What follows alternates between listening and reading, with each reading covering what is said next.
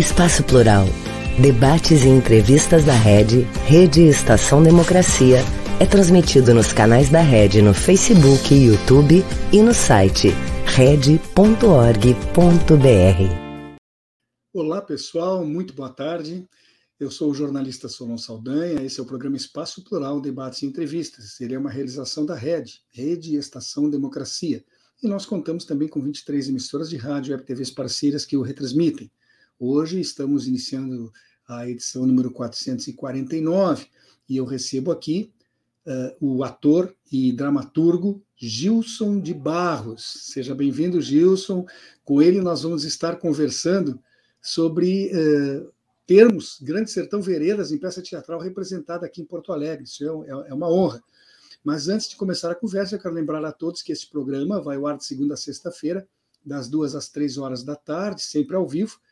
Eh, mas quando alguém perde a oportunidade de acompanhar num desses dias e nesse horário, pode fazê-lo a qualquer momento que tenha disponibilidade de tempo, bastante para tanto, acessar o nosso site, red.org.br, porque lá ficam gravados todos os vídeos à disposição, além também daqueles outros vídeos dos demais programas que compõem a nossa grade, quer dizer, não é só do Espaço Plural. Nesse mesmo endereço você encontra uh, uma série de artigos especialmente escritos e também notícias que são diariamente atualizadas. E antes de começar aqui a conversa com o Gilson, quero fazer ainda um último pedido, e esse voltado para quem está nos acompanhando agora, quem está na audiência. Você que nos vê nas redes sociais, por favor, não deixe de deixar de, de registrar o seu like, porque nesse tipo de comunicação isso é muito importante, valoriza e garante a continuidade do nosso trabalho.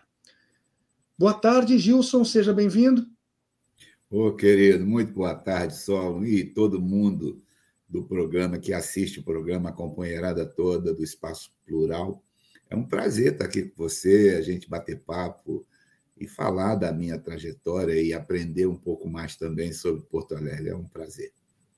Gilson, ah, hoje, amanhã e domingo, nós teremos aqui na capital gaúcha apresentações das duas primeiras partes do Grande Sertão Veredas, no Teatro. Bruno Kiefer, que fica ali na Casa Mário Quintana, Casa de Cultura, no centro histórico da nossa cidade. Qual é a tua expectativa quanto à receptividade do público gaúcho para esse espetáculo?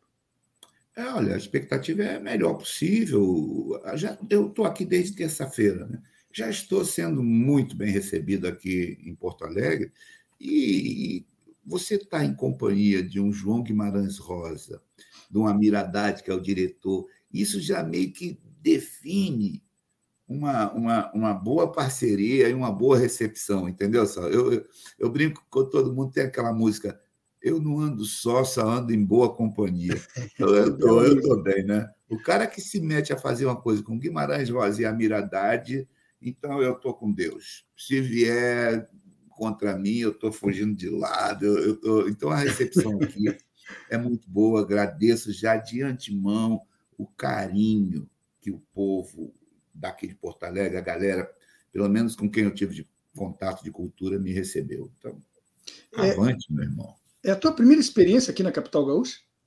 Com produção minha, sim. Eu tô, eu, eu tô muito feliz de estar aqui no Espaço Plural, porque vejo que é um programa dos movimentos sociais, Vicute e tal. Eu, no Rio, trabalhei 15 anos com só fazendo teatro com sindicatos, teatro com trabalhadores. Então, eu tive aqui em Porto Alegre uma vez, que eu trabalhava com o Sindicato dos Petroleiros, e nós viemos apresentar aqui na Assembleia Legislativa uma peça sobre o, Dia Internacional da Mulher, não me lembro, ou foi assédio moral. Viemos a convite, fizemos, mas é sindicato, aí não tinha dinheiro para dormir aqui, não. Era só o dinheiro para vir e voltar. Então, fizemos e voltamos. Então, eu não conheci nada de Porto Alegre. Agora que eu estou conhecendo um pouco mais, vou... e você sabe que não dá tempo, né? Uma semana só com certeza, ano que vem eu estou voltando. Vou fazer de Porto Alegre o meu roteiro de ações anuais. Essa é a é, ideia. Eu ia, eu ia, justamente dizer isso. Espero que tome gosto e volte mais ah, frequentemente. Maria. Olha, eu, vou, eu, sou carioca, então eu brinco muito, vocês me perdoem quem tiver. No Rio a gente fala, perdeu, Playboy, perdeu, eu vou voltar. é, você citou aí o, o, o, diretor da peça, né, das, das, peças, porque são duas montagens, depois vou falar sobre isso, mas o Amir Haddad é premiadíssimo, né? Como é que é trabalhar com ele? Como é que é o, o nível de exigência Olha. e de responsabilidade que se tem diante de um trabalho feito com ele? é uma, uma coisa, uma experiência bacana para mim. Bom, eu estou com 63 anos, estava falando antes do programa começar, faço teatro desde os 14. Então, não sou exatamente um menininho no teatro, embora não seja um ator de estar no palco direto. Eu dei aula, dirigi, fiz, mas quando me aposentei, eu resolvi fazer. E procurei o amigo, que é um amigo já de alguns anos. Eu sempre ouvia falar, os colegas de profissão dizer, trabalhar com a Miradade é diferente, ele mexe com a gente. E realmente, ele, você ter ideia, eu, eu aprontei o texto o recorte do Grande Sertão Vereda, fiquei três anos estudando. E aí consegui ter segurança e apresentei para ele. Ele leu, gostou e marcamos o primeiro ensaio. Eu pensava uma peça com movimentos, luz, som, no primeiro ensaio. Ele falou: nada disso, vai ficar sentado contando essa história para mim. Eu fiquei apavorado, mas assim, apavorado mesmo. E assim, fiquei dois meses, quase três, ensaiando com ele, sem entender o que ele queria porque ele estava me propondo interpretação narrativa, que depois, se tiver tempo, eu explico, hum. que é uma outra forma de interpretação. Né? Eu não entendi absolutamente nada, não conhecia. O Pedro Cardoso, que é um ator bem formado pelo Amir Haddad, estava lá no nosso ensaio, ensaio na casa do Amir. Estava lá na casa do Amir comigo, a gente estava conversando, e o Amir foi à, à, à cozinha pegar uma água. E eu comentei, Pedro, não estou entendendo nada, cara, eu estou apavorado. Aí ele me deu o contato da André Beltrão e da Clarice Disquier, falou, liga para elas, que elas passaram pelo mesmo problema. E eu liguei, e a André, por exemplo, falou, cara, eu, eu fiz terapia ensaiando com a Mir, mas eu agradeço agora. Porque ele te ele, ele despe aquelas manias de ator para poder emergir o essencial. Isso, grosso modo falando, mas é um diretor de uma experiência e de uma humanidade, pô, só tem a agradecer a Deus, só tem a agradecer. Sabe, Saulo? E se você me permite mais uma musiquinha, que eu brinquei lá, com a miradade com relação a mim, é o seguinte: o Gil fala, a Bahia já me deu régua e compasso, o Amir me deu régua e compasso. Eu estou andando pelo Brasil todo e mundo porque ele me deu essa base. Então, só agradecimento, é uma honra. Na verdade, é uma espécie de curso de pós-graduação, né? Você, é com todos esses anos de teatro, daí fez um, uma especialização com ele aí voltou é. É, ainda melhor aos é. palcos. Sabe, sabe, como é que é, Sal? A gente vai, com qualquer profissão, a gente vai pegando vícios, né? Então, eu cheguei para ensaiar com ele, eu vou fazer movimentos aí que dá para ver. Sabe, mão? Ele, ele riu e falou: Que é isso, rapaz? Está recebendo santo? Nada disso. Vamos, vamos buscar o essencial que está atrás das palavras. E aí ele busca uma arte de verdade. Ele brinca assim, ele fala, detesto teatro. Sabe quando o ator chega cheio de entonações, ele quebra a gente todo, como se ele tirasse a nossa roupa, você fica nu, espiritualmente falando, para você reconstruir você como artista, com a humildade que o artista tem que ter, sem frescura, sem sapatinho alto, senão você não atinge um Guimarães Rosa. Entendeu? Eu passei por isso com ele. É, pelo que, eu, estou entendendo a tua narrativa, é, com ele, então, de repente, o ator vira só o canal. Realmente, é. o, o, texto, a peça é que chega ao, ao espectador. O ator é. Não, não, não, não é presente, não atua é, não. no sentido de participar. Ele é, o, o canal que transmite a essência. Exatamente. Ah, sabe a expressão o menos é mais? Para essa peça, funciona. Imagine uma peça, vocês que estão acompanhando aí, eu fico sentado em um banco peça Riobaldo, que é a primeira, uma hora e dez. Mas não saio do banco. Tá? Não tem nada de movimento de som e luz, nada. Luz branca parada em mim. E eu sento e conto uma história para você. Tem tudo para ser ruim, Solo. Tem tudo para ser uma bela porcaria. Aí entra o trabalho do Amir, essa tal interpretação narrativa. Hum. Eu tenho que criar toda a cenografia, sons, imagens na cabeça do espectador. Aí parece que o ator não está fazendo nada, né? Mas ele está fazendo muita coisa. Mas aí é que ele faz tudo, né? É, esse é onde o menos é mais. Aí aquela linhazinha assim, de, de, de comunicação, palco com a plateia, não pode nunca cair. Né? Não tem outros recursos. O recurso só é um, a verdade emocional do ator.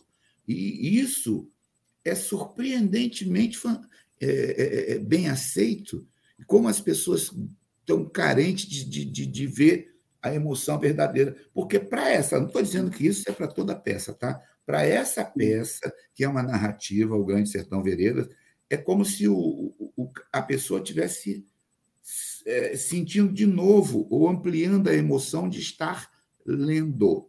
E quando você lê, naturalmente ele te remete a uma cenografia, você completa a imagem na leitura, né? O imaginário, ali, o imaginário vem, se faz presente, né? Isso é que é o barato, né? Da uhum. grande leitura. E aí, no teatro, eu personifico aquela pessoa que está te contando, e aí você está conversando mais próximo ainda. Aí eu sento e bato um papo, e todo mundo da plateia, cada um vira um, um interlocutor meu. Isso é uma técnica maravilhosa que o Amir me ensinou.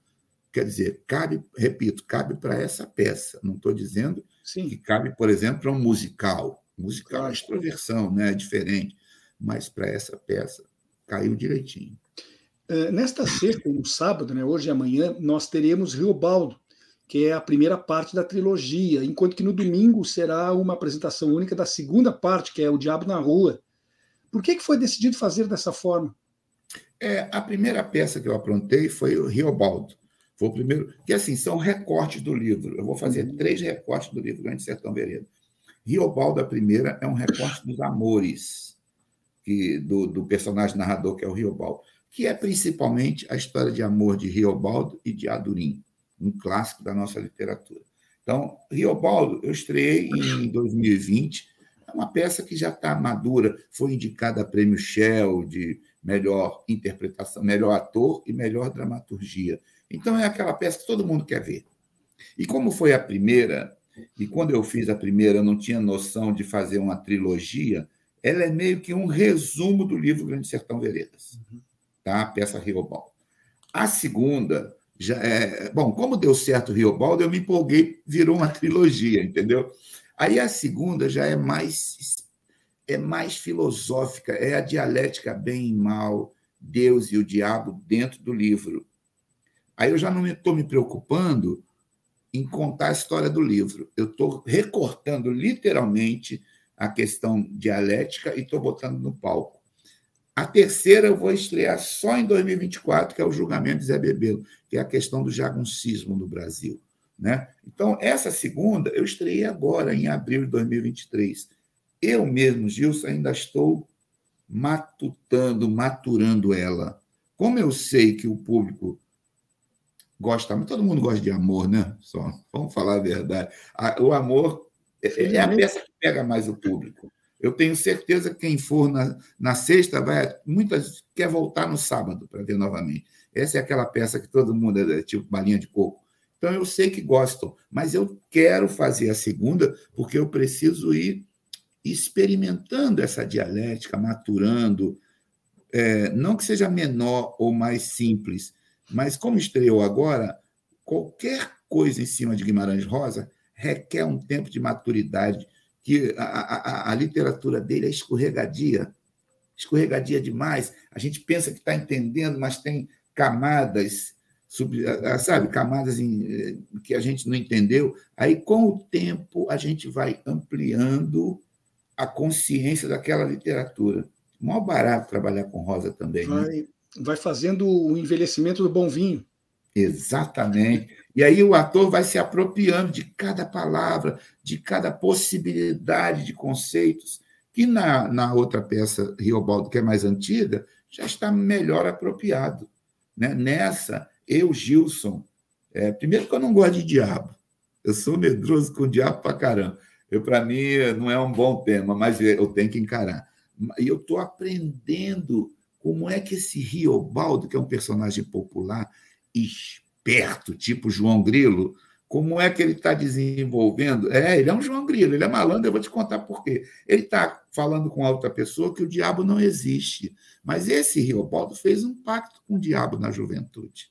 E ele ganhou força, ganhou poder depois do pacto. Só que agora ele está velho. E ele tem medo do juízo final. Por isso que eu falo que ele é João Grilo. É a hora do arrependimento, que vai ter que pagar a parte dele no pacto, né? Exato, e o pagar é a alma, né? Quando você faz um pacto com o diabo. E aí ele articula todo um pensamento muito inteligente para provar para o interlocutor e para ele também que o diabo não existe. Ele precisa se convencer é. disso até para não ter essa dívida. É isso aí. Aí é onde eu digo que ele é João Grilo, o bicho é esperto. É. Mas veja, é, no texto referente a Reobaldo, né, é um, que é um ejagunço, para quem não sabe da história, ele relembra, na verdade, três grandes amores, o de Adorim, que você citou, e mais uh, em Orinhá e Otacília. Né? Mas a história de Adorim ela é especialmente interessante na medida que se trata de uh, uma mulher que se passa por homem para poder participar do jagunço, né? Que é. o nome real, na verdade, era Maria Deodorina. É, é. Uh, na verdade, Solo, tu já deu uma colher de chá aí para o público, tá? Que eu é. não falo, não. Eu não, não, mas, é que, mas é que a história é conhecida, né? Não, não é estou conhecida, é. A Rede Globo fez. Essa a história é conhecida.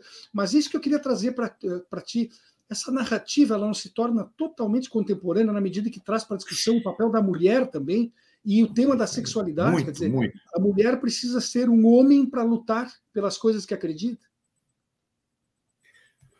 Vou te dar uma resposta talvez um pouco longa. Vou te dizer uma coisa. A Rede Globo fez uma minissérie chamada Grande Sertão Veredas, né? Que o Tony Ramos, aquele monstro de ator, era o Riobaldo e a Bruna Lombardi era de Adurim. Isso Já aí é um problema, porque a Bruna em nenhum momento imprime que é um homem. Ela é linda. Até hoje aquela mulher é linda. Sim. E eu comprei o DVD da série todinha, eu sou, eu sou um grande estudante. Eu, eu não sou muito esperto, não, mas estudar eu estudo. Então, eu estudei aquele, aquele DVD de ponta cabeça. Quando eu ensaiava com o Amiradade, ele me dizia o tempo todo. Esse foi um dos problemas que eu tive com ele. Rapaz, está me contando essa história. Quem conta a história é porque tem o domínio, já sabe o final, você está dominando a história. Você tem que dizer para mim que é um romance de um homem com outro homem, rapaz. É um romance homossexual. Só no final que o Guimarães Rosa revelou. Por que, que você vai revelar para mim que é uma mulher? É um romance de dois homens.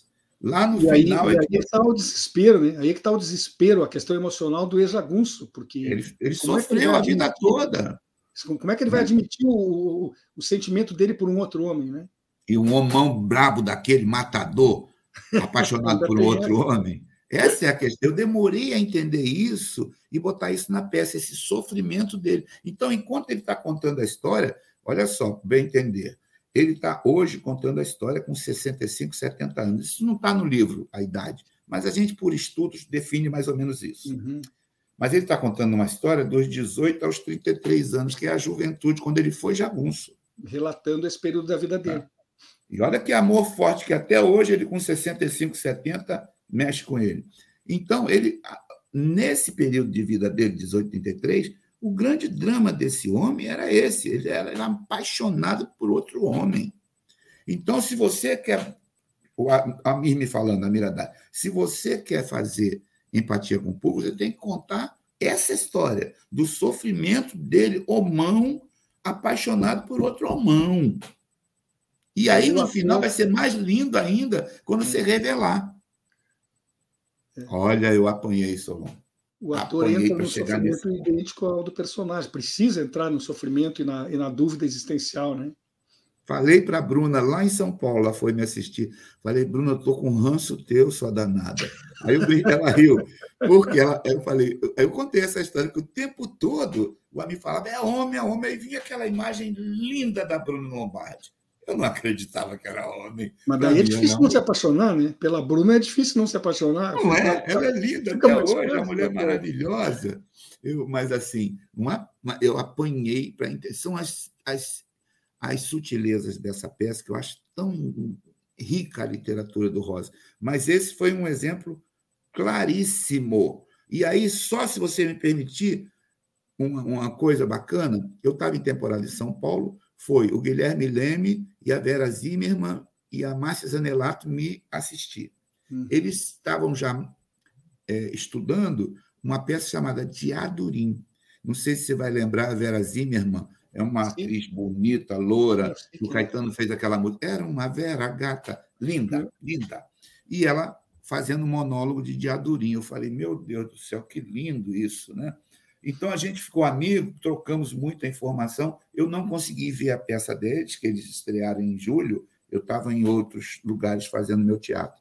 Mas eu achei bacana, porque a pegada deles já é essa que você comentou a questão da mulher.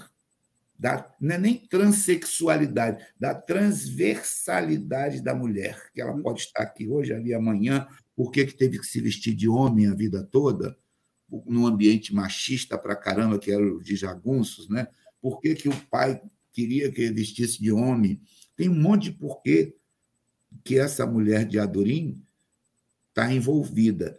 Tem uma parte da crítica, principalmente a tradicional, que associa ela a Joana d'Arc, a, a, a, a, guerreira, como é que chama? A, a, mulher guerreira, né? Tem um específico. Mas hoje já tem outros conceitos. Com a transexualidade, com a transversalidade, a obra de arte vai tendo várias leituras, atualizando. Então, esse espetáculo da Vera Zimmermann já abriu uma outra porta. Tem uma, uma doutora que é trans, chama Amora, Amora, lá em São Paulo. Ela conheço. tem. Não é? Você conhece, sabe dela, conheço, né? Conheço aquela cabeçudaça, inteligentíssima. Mas tem uma inteligência rara. Né? Rara. E aí tem todo um tratamento de estudo de, de Adorim como uma personagem trans. Fantástico! É óbvio que isso aí vai dar leituras lá para frente.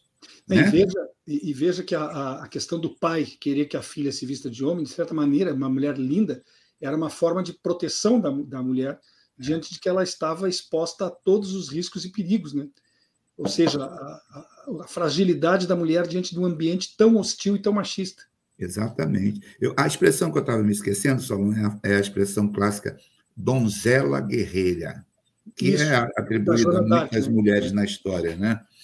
É, então, a, a, teoria clássica vê de Adorim assim, mas existem, graças a Deus, existem vários outros estudos que divergem.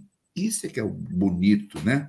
Da, da questão cultural. Você pode ter uma, uma interpretação e outra. Claro. Eu, eu espero que. Fulano, outra, graças a Deus. Nenhuma delas é mentirosa nem verdadeira. Cara.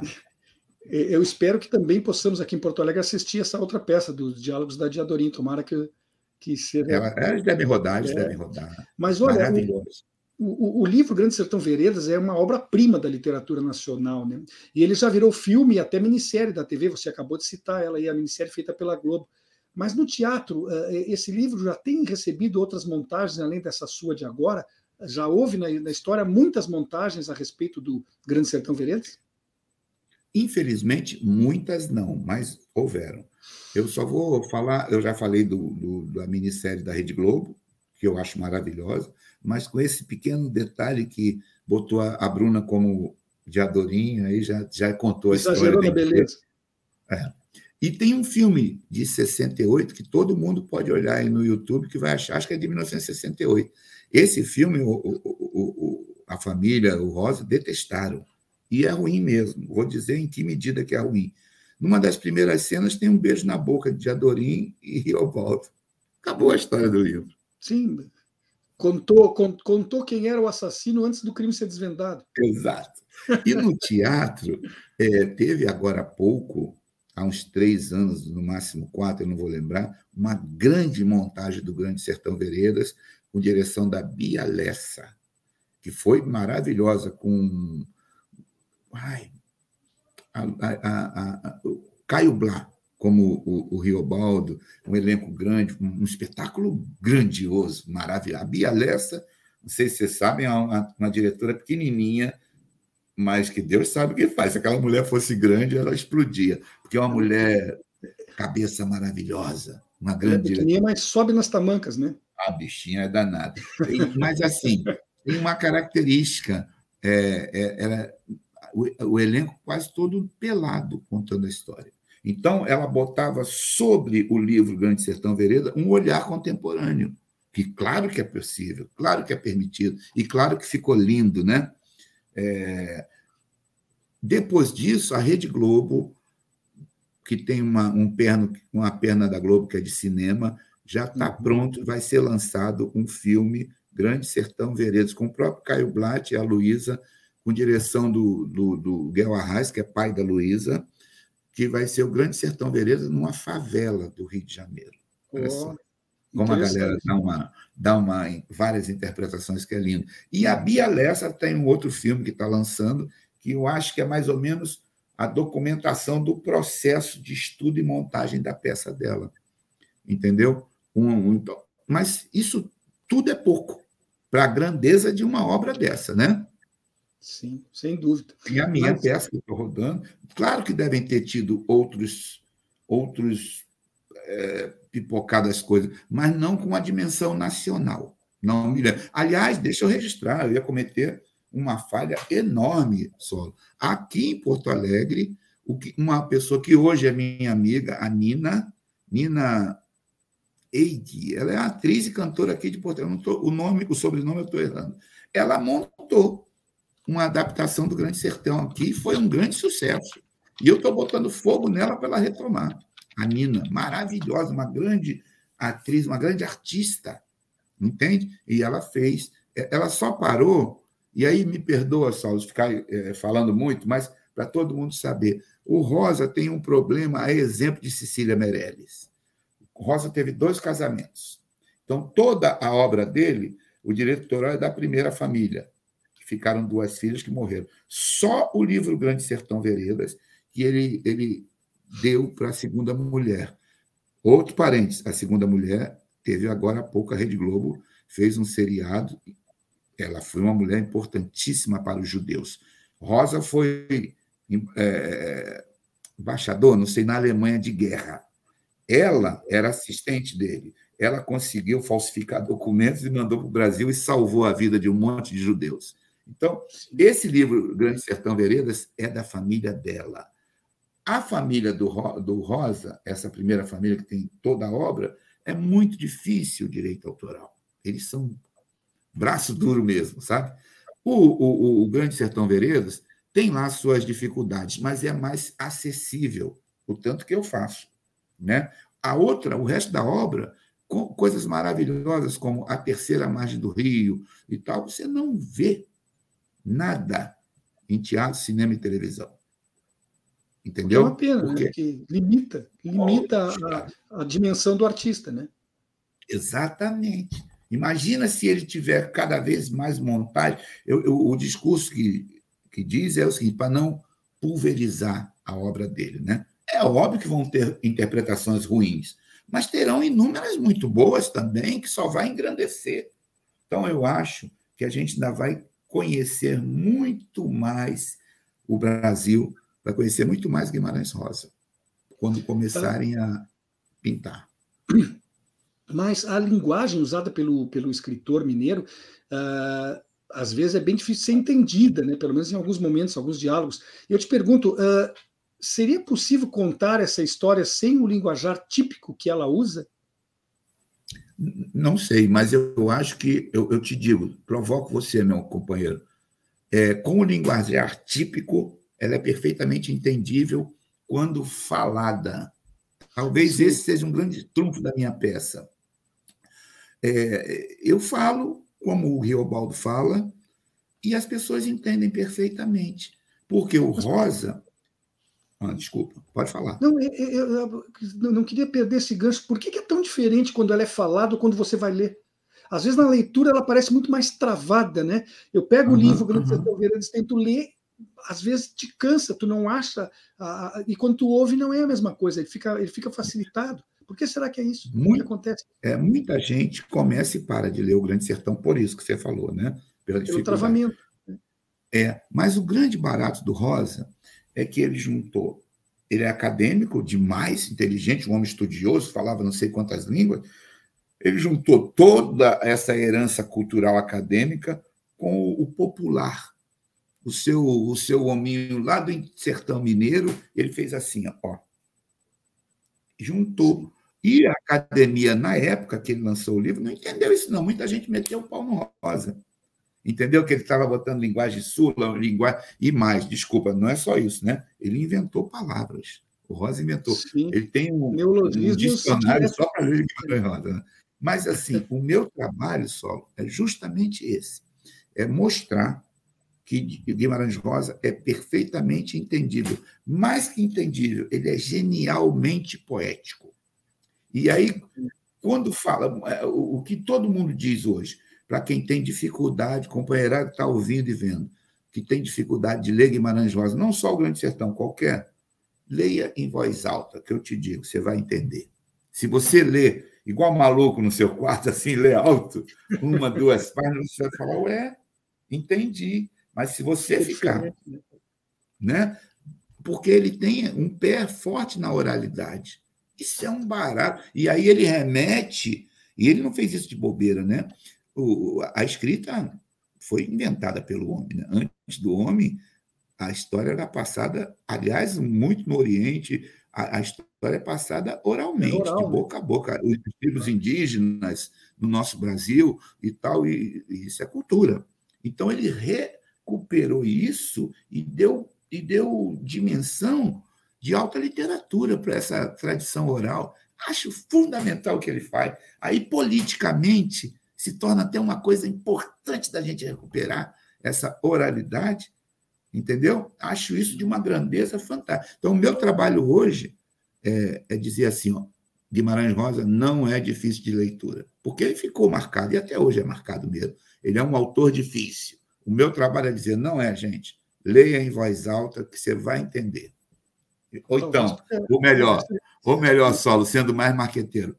Tudo bem, venha ver minha peça, que você vai entender. Não, assim, a pessoa vai ver a, a, peça, se entusiasma tanto que depois lê. É e lê em voz alta, como você sugeriu. É, não barato. É, Gilson, nós temos um intervalinho agora, é um minuto só, é rapidinho e nós já continuamos com a nossa conversa. Eu falo pra caramba, Solo, você me corte, hein, que eu sou um falador danado. Mas assim que é bom para o programa. Vamos lá, um minuto. Um país sem serviço público, sem concurso público, dependendo de nomeações políticas. Já imaginou? É o que pode acontecer com a aprovação da reforma administrativa. A Durga Sindical, em defesa dos professores e da educação pública e de qualidade.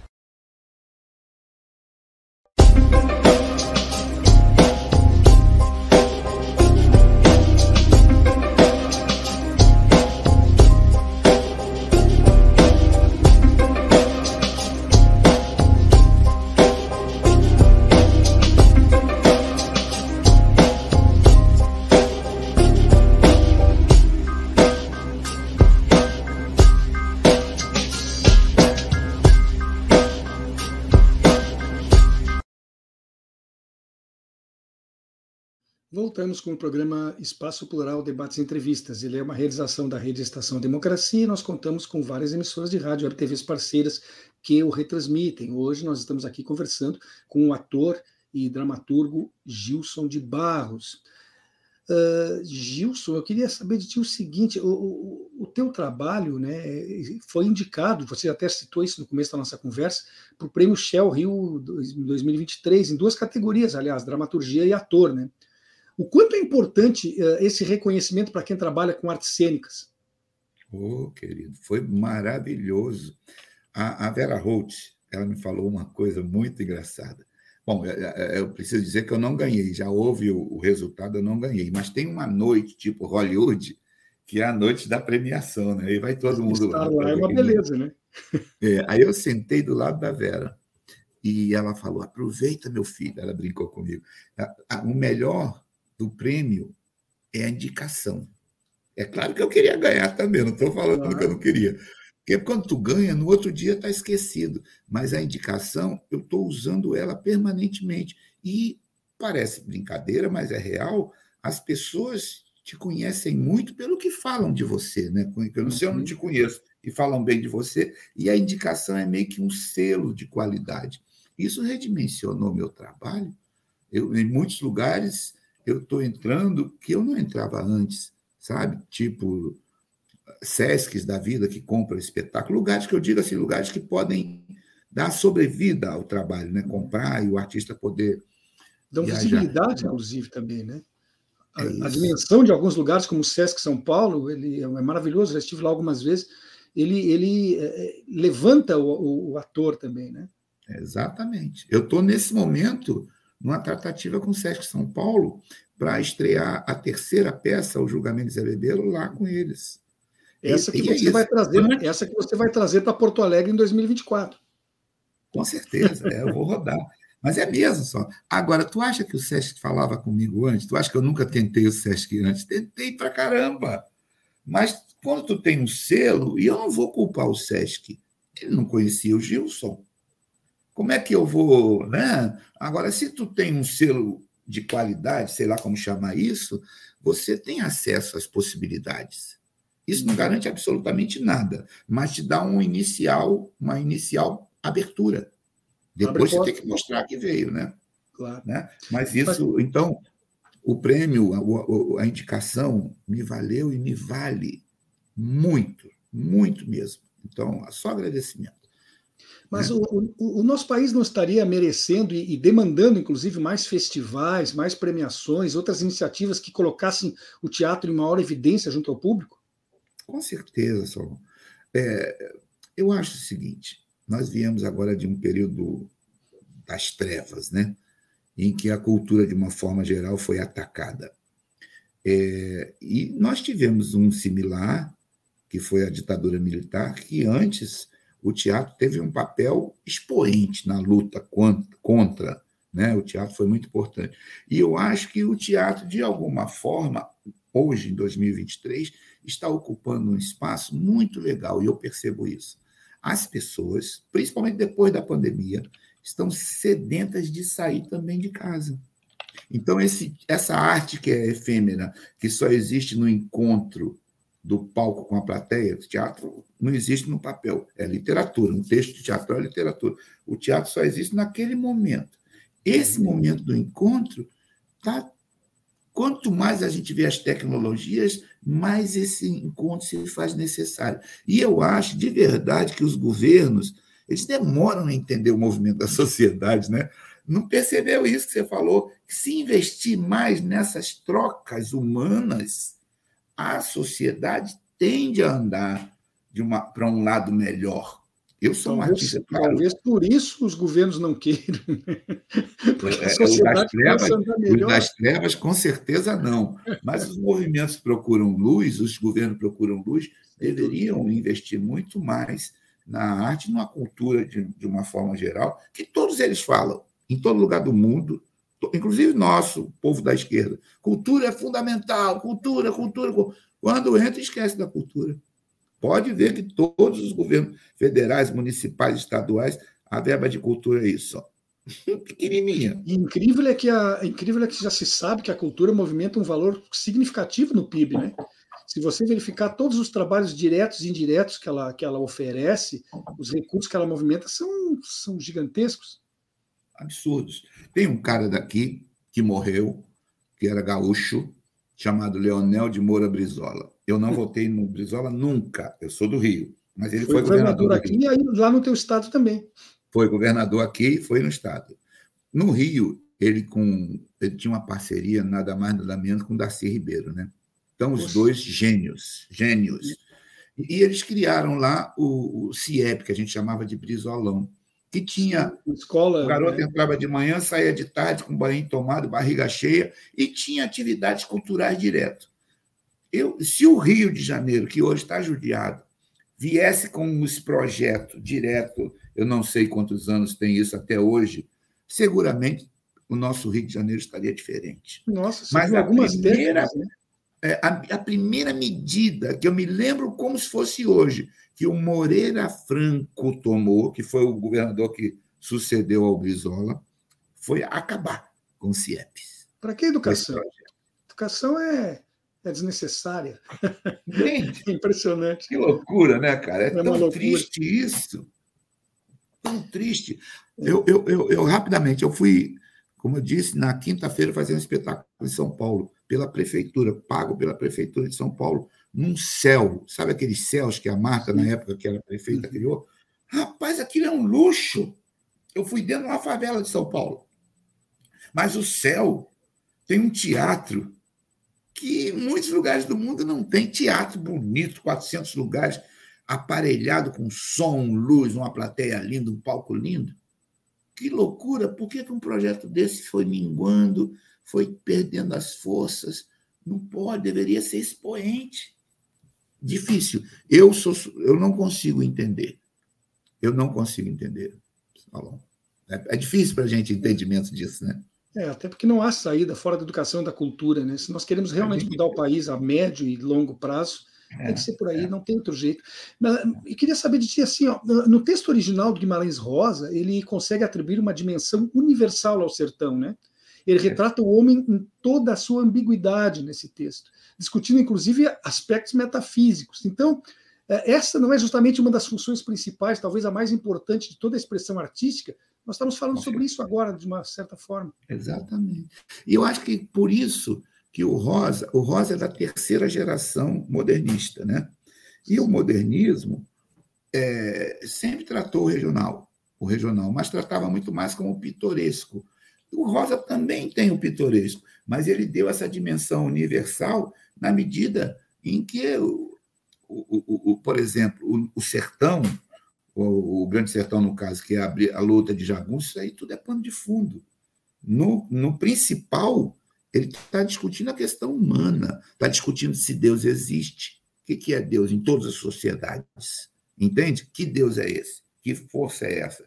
O, o, o, o, o Riobaldo mesmo, quando eu te falei que na segunda peça ele fica dando uma de esperto, que Deus existe não existe, ele pode ter feito um pacto consigo mesmo, gente. Quantas vezes nós, na nossa vida, Solo, não decidimos largar um emprego e ir para outra? Nós fizemos um pacto com a gente mesmo. Quantas pessoas não largam um casamento e vai para outro? Isso são decisões. Pacto comigo, não, agora eu, eu vou ser médico, ou eu não quero mais ser médico, vou ser, é, sei lá, músico. Sabe, são pactos que a gente faz com a gente mesmo. E esses pactos, esses objetivos, essas metas, dão uma força sobrenatural para a gente. Quem diz é que, que pode haver diabo e Deus? Pode ser o homem humano, porque ele termina o livro, a, a última frase do livro Grande Sertão Vereiro é o seguinte, ó, nonada, isso é uma palavra que ele inventou, tá? Hum. Nonada, o diabo não existe. Diabo não há. Existe é o homem humano. Travessia, que é a vida, né? Travessia é a vida. Vou repetir, nonada. O diabo não existe. O diabo não há. Existe é, é o homem humano. Travessia. Olha só. Né? O que, que esse homem bota de filosofia aí? Não é genial? Sem dúvida. E Tolstói, Tolstói afirmou, né? Canta a tua aldeia e cantarás o mundo. É isso, é isso, é isso. Está aí, tá aí Eu, a resposta, né? É isso. O Rosa pegou um cara. É, o, o, o, o Riobaldo, é, os, alguns estudiosos falam que ele é um jagunço improvável, um jagunço reflexivo. É o cara que o tempo todo está refletindo a vida. É, é, difícil, né? A, a imagem que eu tenho, às vezes a gente, a gente é professor, a gente vai no movimento dos professores e tal, mas o, a, o artista ele consegue estar ali junto e distanciar e ver aquilo, para refletir aquilo. Esse é o grande barato. Né? E eu acho que o Rosa fez isso com esse personagem. Uhum. Eu vou, se você me permite, não sei por que, Solo, me deu vontade de falar um pedacinho da peça agora, do amor. Vai, vai, nos brindar com isso, pode. Do amor, o amor. Olha, o, o Riobaldo contando para o interlocutor. Riobaldo e Diadorim tiveram uma briga de ciúmes. Depois disso, ele fala: no desamparo repentino de Diadurim, sucedia uma estranhez, alguma causa que ele até de si guardava e que eu não podia inteligir, mas ele tinha uma tristeza meiga, muito definitiva. Qualquer amor já é um pouquinho de saúde, não é, moço? Um descanso na loucura. Olha só, Solo. Poxa, Qualquer que... amor já é um pouquinho linda, né? de saúde. Qualquer amor. Loucura. Ele é muito bom frasista, né? Maravilhoso. Ele... Não é? é? É uma coisa, eu acho, eu não sei se eu estou muito apaixonado. Há seis anos, querido, eu não leio nada do que eu te falei, só leio grande, é, Guimarães Rosa. mas eu acho ele de uma dimensão. Se o Rosa, ao invés de escrever em língua brasileira, escrevesse em inglês, oh, o mundo o mundo assim. já teria descoberto ele com muito mais antecedência e muito mais profundidade, né? Com certeza. Com certeza. É, é, é, o problema é que nós, querendo ou não, a gente é periférico, né? Ou pelo menos é visto assim por outro, pela parte dita uh, avançada, evoluída do, do mundo. É, é. Eu, eu, você estreou Rio Baldo em março de 2020 no Espaço Cultural Sérgio Porto, pelo que eu sei. Foi, foi, foi. foi é, mas na semana seguinte a peça teve que ser cancelada, porque convenhamos que azar, né? Você estreou e a Covid-19 estreou quase junto. Foi mesmo. Cara. Como é que foi se manter todo esse tempo longe de um possível contato direto, presencial com o público? Como é que, que aconteceu isso? Como é que enfrentou isso?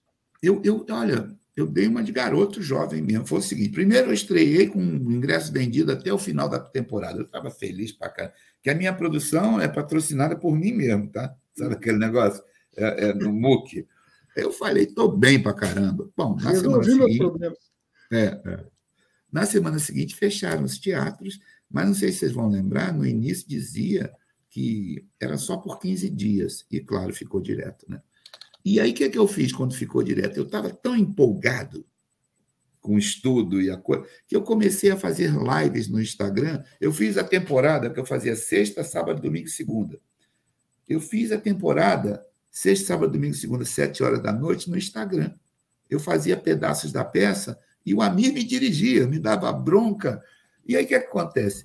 A classe artística toda ia me ver. Eu botava 300 pessoas assim, ó, na live, pessoal, mó barato isso. Foi, um, foi uma fase legal. E eu fui o segundo no nosso país a fazer espetáculo virtual. Porque minha peça permite, se eu parar daqui para a bolinha, eu posso fazer. E aí eu, eu, eu, foi mal barato, Solo. Por quê? Quando você faz teatro em Porto Alegre, vem o pessoal de Porto Alegre te ver. Mas quando você faz virtual, é do mundo. Sim. E eu ia cobrar 20 reais. Escuta essa. Aí a galera da Simples me explicou. Deixa de ser bobo. Cobra 20, 50, 100 e 200. Para quem quiser ajudar o artista. Sim, Meu certamente amigo, tem alguém que faz, né? É. Eu tive bilheteria de 7 mil, assim, num dia. Nunca tinha visto. Eu não sou um ator famoso. Eu fiquei, foi felizão. Aí nós cotizamos, o Amir topou, aí eu consegui manter a equipe, luz, som, cenário e tal, ganhando uma merrequinha, a gente dividia tudo igual, mantemos por dois meses, que naquela época de pandemia, o pessoal de teatro sofreu. Sofreu muito. Porque não tinha com que ganhar dinheiro. Então, eu fiz assim, três temporadas na, na, pela internet. A primeira foi muito boa, a, a, a segunda média, a terceira já, já tinha saturado né, esse formato. Aí foi quando 2021, segundo semestre, voltei ao presencial. O ano que vem, o ano que vem você vai a Portugal, França e Alemanha, né? Com essa peça. Cuba também. Quanto, quanto tempo vai ficar lá na Europa? Ó, eu, na verdade, vou ficar 30 dias em Portugal. E aí vou dar um pulo na França, em Paris, vou dar um pulo na Alemanha, que não está certo o lugar, não. Volto para Portugal, vou fazer algumas cidades entendeu? Vou ficar um mês na Europa. E a Cuba, o Frei Beto é quem está me ajudando. Eu um, vou ficar ali, tipo uma semaninha só, vou fazer na Universidade de Havana só para alunos de língua portuguesa. Uhum. Né? Porque eu não falo outra, outra, palavra, outra língua que não seja português. Na Alemanha e na França, a gente faz com aquelas legendas, né? Aquelas legendas, Sim. eles já estão acostumados com isso.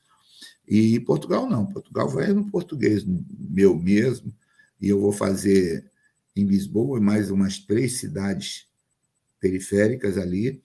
É, é mais a experiência né, de, de, de, de levar uma peça para outro país, principalmente nessa, nessa linguagem do Rosa.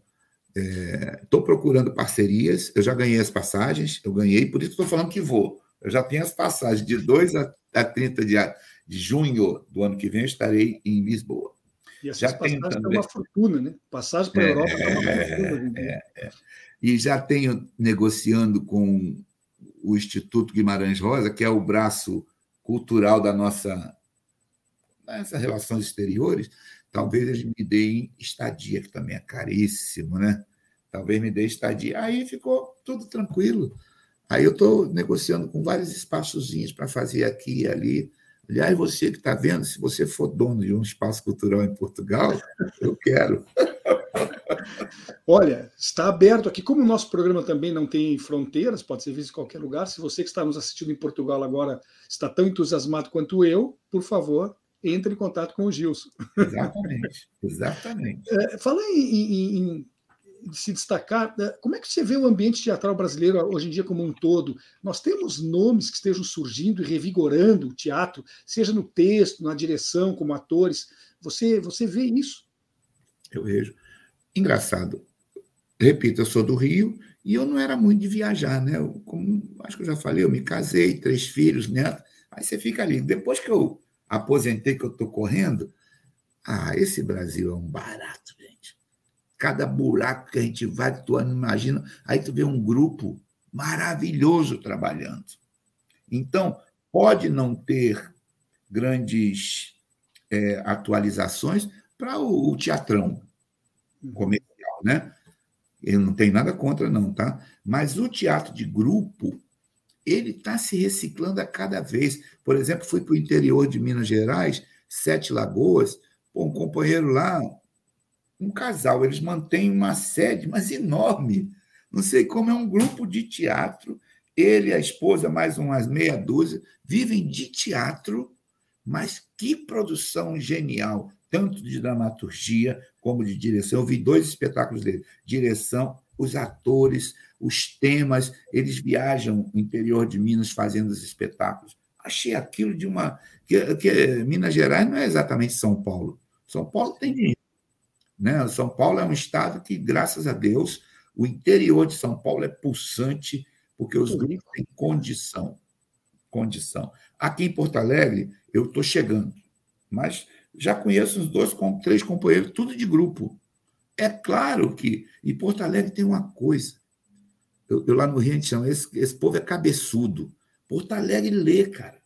Aquilo que a gente estava falando. Então, a, a, as questões éticas e estética, no, estéticas nos espetáculos de teatro, elas são mais fortes. É claro que está viva. O teatro não morre. O que morre, às vezes, são os recursos para tal, viabilizar, né? Mas o uhum. teatro é uma, é uma manifestação humana, não é artística. Antes você, de artística, é humana. Você, você diria, então, que na base o teatro continua efervescente? lindo, lindo, fervendo e mandando ver e novos atores, e novos diretores, e novos dramaturgos. Sim, sim, porque é, existe um, um, discurso de que ah, o teatro está morrendo, a, a, a, a arte está morrendo, a cultura. Como isso não morre. Já viu cultura morrer? Cultura é manifestação de um povo, não morre. Pode morrer aquele investimento oficial, como tivemos aí esses quatro anos, e parece que ressurgiu, parece que retomou a estrada com muito mais força. O povo que não gosta deve ficar morrendo de raiva, tem que morder as orelhas, porque a música brasileira vai sendo mais plural. Claro que tem gente. Ou, você, ou, ou, alguém aqui acredita que música brasileira é só sertanejo e samba? Claro que não, né? Não, olha, só no Rio Grande do Sul nós temos várias músicas eh, típicas regionais aqui, muitas. Né? E o povo para de fazer? Não para. Para de se divertir, para de, de produzir? Não para. E assim, é que... na, na, nas artes visuais, assim em geral que nós passamos um bom período em que parece que a Globo ensinou que o Brasil era só samba.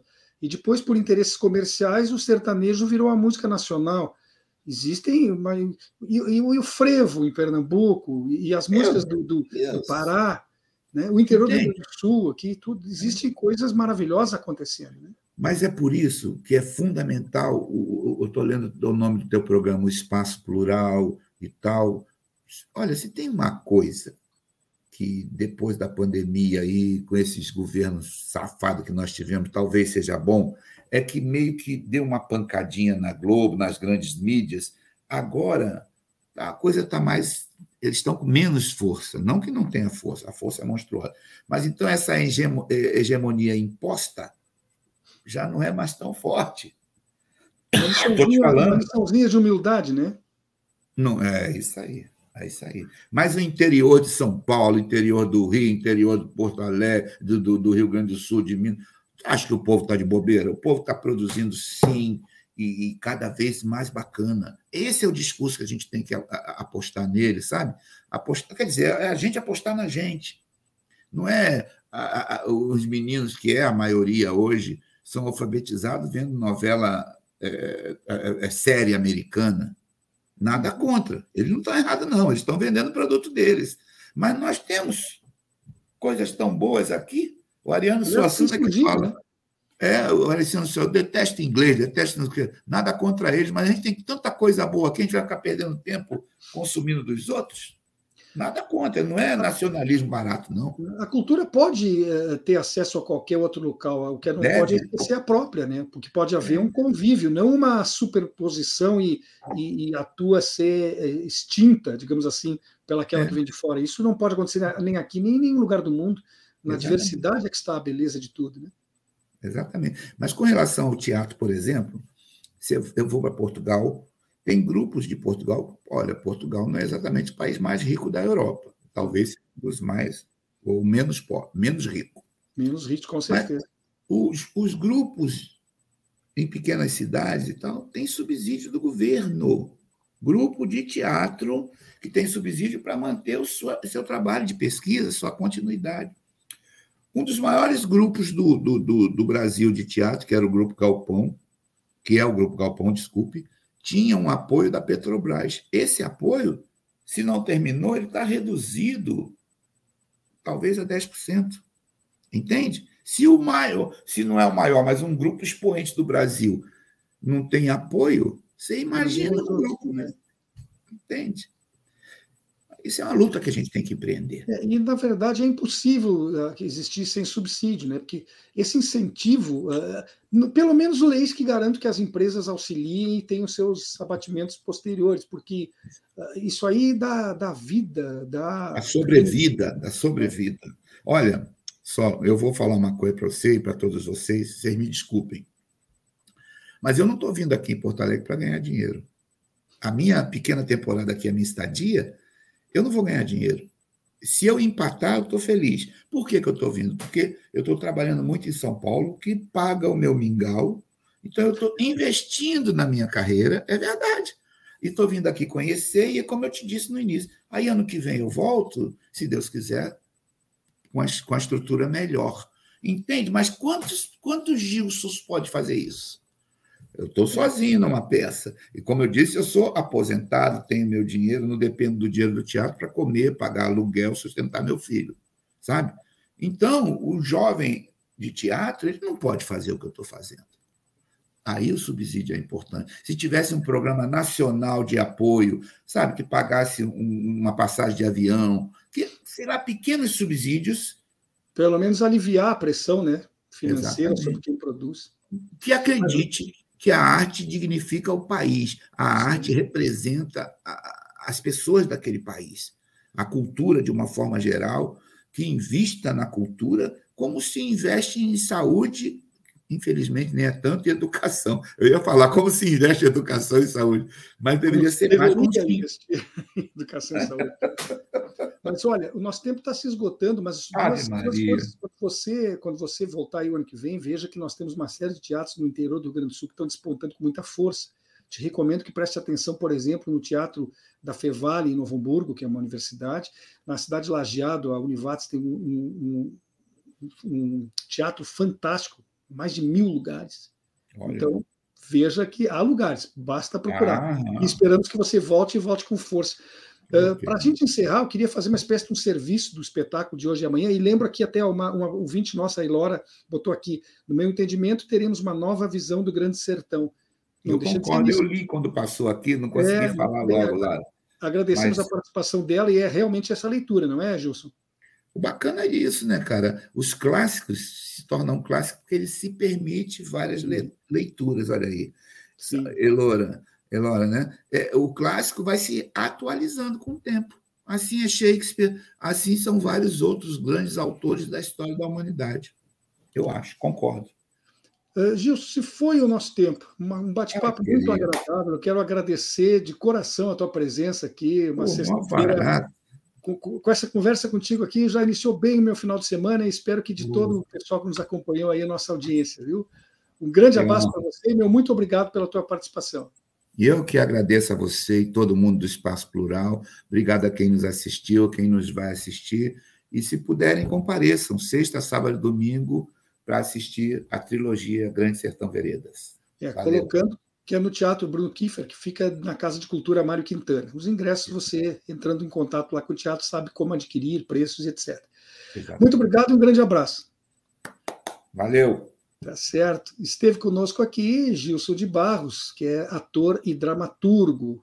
Agradeço a ele e também quero agradecer a quem esteve nos acompanhando até agora. Mas antes de encerrar, eu quero convidar uh, o público do Espaço Plural para que também acompanhe aqui mesmo na rede, logo mais às 18 horas, o programa Debate de Conjuntura Política. Benedito Tadeu César estará mediando as falas do jornalista Edson Sardinha, da cientista política Mara Teles e da deputada federal Reginete eh, Bispo. O tema será as mudanças dos ministérios para assegurar a governabilidade. Agradeço aos colegas jornalistas Babiton Leão, que esteve na técnica, e Graça Vasques, que lidera a produção. Meu muito obrigado também a você que estava até esse momento nos prestigiando com a sua audiência. Reitero o convite para que estejam aqui frequentemente, porque com certeza eu estou sempre esperando por cada um de vocês. Um excelente final de semana, forte abraço e até segunda-feira. Espaço Plural é exibido pelas redes sociais dos seguintes parceiros: CUT RS, Rede Soberania, Rádio Com Pelotas, O Coletivo, Rádio Ferrabras FM de Sapiranga, Coalizão do Movimento contra a Discriminação Social, Coletivo Pão com Ovo, Jornal Brasil Popular e TV Caxias em sua página no Facebook e pelo canal 14 da NET Claro, Jornal Já Porto Alegre, Portal Litoral Norte RS e Terra Livre Rádio Web de Ulha Negra, Passo de Torres TV, para Desporto TV e Paideia TV em seus canais no YouTube.